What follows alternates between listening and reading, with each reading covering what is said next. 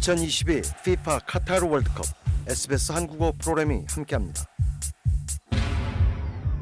네, 지난 2010년 남아공 월드컵 이후 12년 만에 원정 16강 목표를 달성한 한국 축구 대표팀이 하지만 아쉽게도 브라질의 벽을 넘지는 못하고 도전을 마무리했습니다.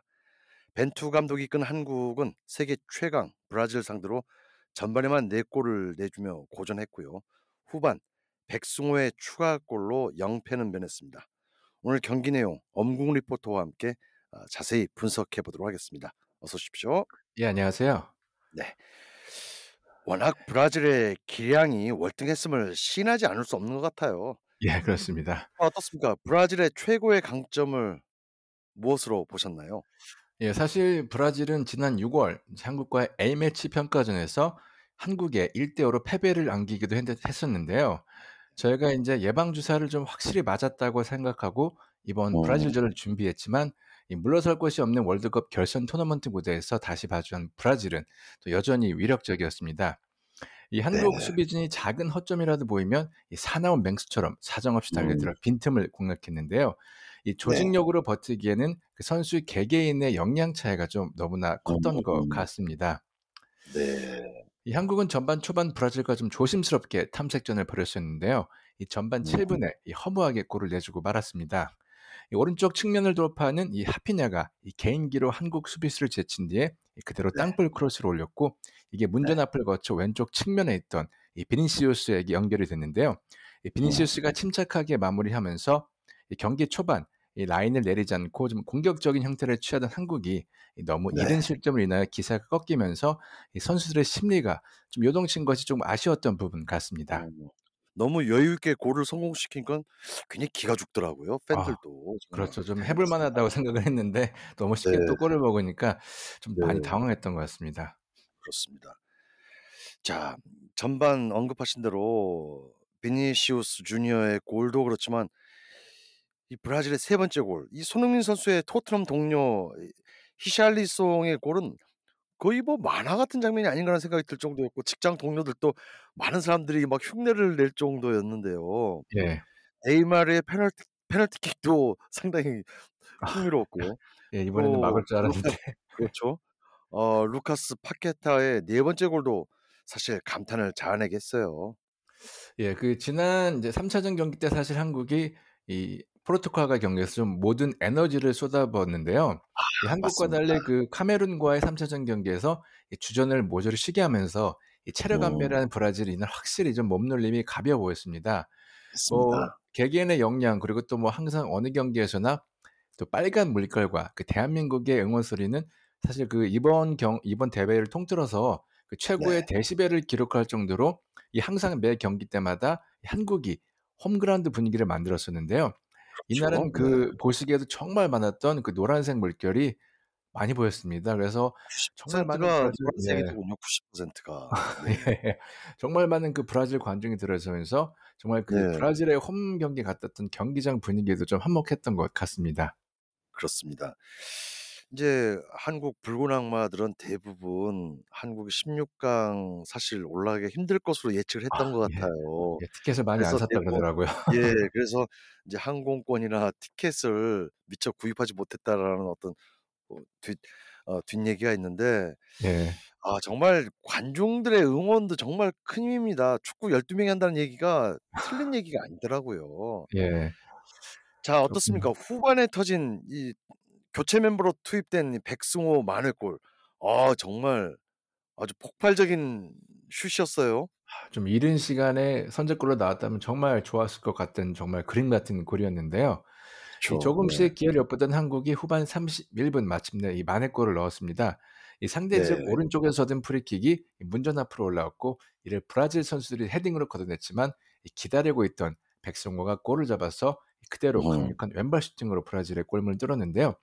네. 이번 월드컵에서 그 기다리던 데뷔전을 마지막 경기에 지금 이미 기세가 기운 어. 후반에 음. 들어왔지만 이 강력한 슈팅으로 골을 성공시키면서 좀 다음 월드컵을 기약해야만 했습니다. 음. 그러니까 백승호 선수는 이번 월드컵이 처음이었던 거죠? 예, 처음이고 그 이제 마지막 순간이었던 데뷔전이었는데 또 데뷔골을 데뷔전. 넣기도 했습니다. 어떻습니까? 백승호 선수가 국 한국 내에서는 인기가 좋습니까? 예 그래도 사실 뭐 이번에 이강인 선수 그리고 요번에는 또 MBC 해설위원이었던 이승우 선수 뭐 백승호 선수 예전에 뭐 네. 다 스페인 리그에서 정말 제2의 메시라고 불리던 음. 선수들이었지만은 아. 인제 아쉽게도 좀아 인제 뭐 그렇군요. 그 바르셀로나의 계약 문제에 있어서 선수 생활을 좀 거기서 이어나가지 못하고 지금 이제 국내로 돌아와서 또 좋은 모습을 보여주고 있는데요.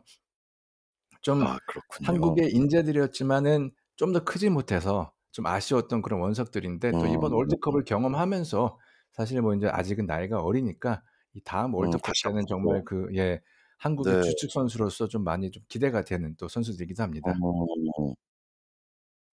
이 월드컵 데뷔전에서 또 골을 그것도 세계 최강 브라질 상대로 골을 터뜨렸으니깐 백승호 선수 개인적으로는 뭐 아 그렇죠. 새로운 또 경력 커리어에 있어서의 새로운 분기점이 될 수도 있겠다는 생각이 드네요. 예 그렇습니다. 자 아무튼 한국팀 비록 8강 진출의 꿈은 이루지 못했지만 정말 최선을 다했다는 평가입니다. 아주 예. 격찬이 쏟아지고 있는데 특히 뭐 손흥민 선수의 투혼 세계 축구계로부터 격찬을 받았지 않습니까? 예 이번 인제 월드컵에서 사실 누구보다 아쉬운 선수가 이 손흥민 본인이 네. 아닌가 싶은데요. 뭐 정상적인 그쵸. 컨디션이었다면 이 조금 더 앞선 그 조별리그와 뭐 16 강전에서 더 네. 좋은 결과를 이 만들 수 있지 않았을까 하는 생각이 좀 들기도 합니다. 사실 뭐 정말 예. 큰 부상에도 불구하고 개인보다는 이 팀을 위해서 헌신하는 모습을 이 세계 축구로부터 인정받으면서 ' 아 이 진정한 스포츠를 사랑하고 헌신하는 손흥민 선수를 어떤 누가 이 좋아하지 않을 수 있겠는가.'라는 그런 또 팬들로부터 사랑받는 선수라는 모습을 또 이번에도 보여주었는데요. 그래도 인제 본인 스스로 네. 궁극적인 목적이었던 또 16 강을 진출하면서 선수 본인으로서도 어느 정도 좀 위로를 주면서요. 이 내년 6 월에 열리는 이 아시안컵에서의 선전을 또 다짐하기도 했습니다. 예. 아 정말 손흥민 선수의 투혼 뭐 고국의 고국의 축구 팬들뿐만 아니라 호주 한인동포 분들도 만나면 다들 손흥민 선수의 투혼을 얘기하고 예. 정말 손흥민 선수에 대한 격려 잊지 않았었는데 아 정말 안타깝더라고요. 정말 이렇게 선수들하고 이제 몸싸움하면서 부딪혀서 또 다치진 않을까 걱정도 되고 그렇죠. 하지만 끝까지 정말 투혼을 발휘했습니다. 예.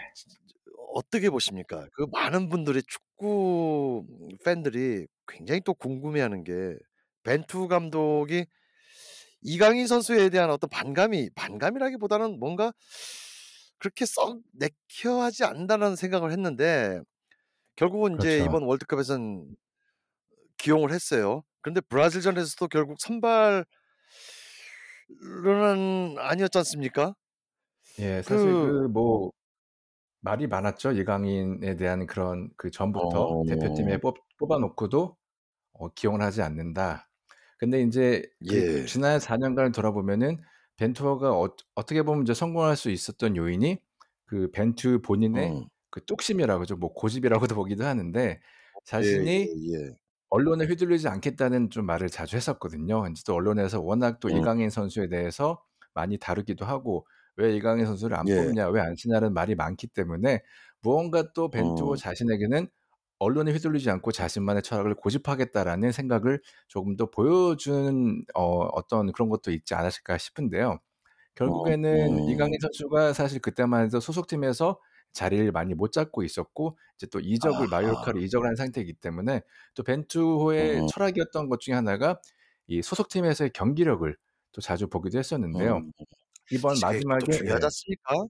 그렇죠. 인제 또 사실 그 이번에 보셨듯이 황의조 선수가 이번에 올림피아코스로 이적을 하면서 쪼금 어 주전을 밀리면서 안 좋은 모습을 보여줬는데 역시나 그 월드컵에서 음. 약간 그런 경기력들이 쪼끔 이제 못 예. 미치면서 그런 결과를 보여주긴 했는데 이강인 선수가 이번에 네. 월드컵에 바로 인제 승선하기 전에 워낙 그 마요르카에서 좋은 모습을 보여줬기 때문에 또 인제 사실 음. 이강인 선수 하면은 이제 앞으로 손흥민의 대를 이을 또 또 좋은 또 음. 원석도 이지 않겠습니까? 또 경험 삼아서 또 워낙 또 좋은 모습을 보여줬기 음음. 때문에 승선을 시켰는데 어 네. 확실히 또 어린 선수들은 월드컵 그런 큰 무대에서 또 기죽지 않는 모습을 또 많이 보여주기도 하더라고요. 선수도 또 정말 즐겼다고 과감하더라고요. 예. 오히려 선배들보다 더 과감한 모습을 보이면서 또 워낙 그런 스페인 무대에서 이 이름 있는 선수들과 부딪혔기 때문에 좀 더 위압감을 덜 받았을 거라고 생각이 하는데요. 그래도 음. 결론적으로는 이번에 뭐 이강인 선수나 백승호 선수 등 이제 또 앞으로의 또 10 년을 책임질 선수들을 조규성 선수도 그렇고 어. 또 발굴했다는 것이 또, 또 좋은 숙제로 좋은 또 결과로 이어진 것 같습니다. 네. 자 4년 후를 이제 대비해야 하지 않습니까? 예. 뭐 벤투 감독도 사령탑에서 이제 물러나겠다고 확실하게 밝혔고요. 예. 뭐 여러 가지로 이제 한국 팀 당면 과제가 많을 것 같은데 어떻게 보십니까? 뭐어 아까 언급하신 대로 뭐 조규성 선수, 백승호 또 이강인 등 또 차세대 스타들의 또 발굴은 됐지만은 여러 가지로 대표팀으로서는 당면 과제도 많을 것 같은데요. 예 인제 뭐 벤투의 임기가 끝남과 동시에 재계약은 이제 안 하는 것으로 인제 얘기가 끝난 것 같은데요. 이번 그 예. 16 강의 성과는 그 4 년을 보장하면서 이 벤투의 음. 빌드업이라는 어떻게 보면 한국 축구랑 맞지 않다는 그런 여론이 좀 많았었는데요. 그런 4년 동안 그 음음. 뚝심과 이 축구의 철학을 담은 것이 이 결과적으로는 그 16 강이라는 결과를 보여주지 않았나 하는 또 생각이 드는데요. 음. 이4년 동안 그 긴 시간 동안 언론과 또 내부 안팎으로 정말 그 좋지 않은 시선을 보낼 때에도 자기만의 뚝심으로 팀을 이끌며 이 흔들리지 않음과 음. 동시에 또 결과를 가져오면서 앞으로 한국 축구가 가야 될 아주 좋은 예를 좀 제시했다고 생각이 들고요. 현재 인제 음. 벤투의 후임으로 뭐 김학범 감독 또 최용수 감독 등이 사실 물망에 올라 있다는 소식들이 들려오고 있는데요. 아 벌써 예. 하마평이 있군요, 후임 예. 감독으로. 예. 또 인제 또 음. 벌써부터 언론에서는 또 "국내파냐." 또 벌써 또 "축협에 친한 사람 또 인맥 축구다."라는 말들이 벌써부터 사실 또 나오고 있기도 한데요. 당장 인제 예. 6 월에 카타르에 열리는 이제 아시안컵을 위해서 빨리 감독부터 정해야 할 텐데요. 어 음. 이 4년 동안 봤듯이 자신만의 축구를 좀 한국에 접목할 수 있는 좋은 감독이 선임되어서 이 내년 6 월에는 정말 그 아시안컵 우승 트로피를 좀 들어올릴 수 있기를 좀 희망해 봅니다. 맞습니다. 아시안컵 우승 트로피도 정말 당면 예. 과제입니다. 정말 예. 참 아시안컵하고는 또 인연이 인연이 없고요. 없습니다. 예. 예. 아무튼 이번 월드컵 16강 진출을 통해서 '한국 축구가 더욱 도약할 수 있는 어떤 발판이 마련되지 않았나.'라는 평가가 상당히 설득력이 있는 것 같습니다. 예 네. 그렇습니다. 수고하셨습니다. 예 감사합니다. SBS 라디오 한국어 프로그램은 매일 저녁 9시 호주 한인동포 여러분과 함께합니다.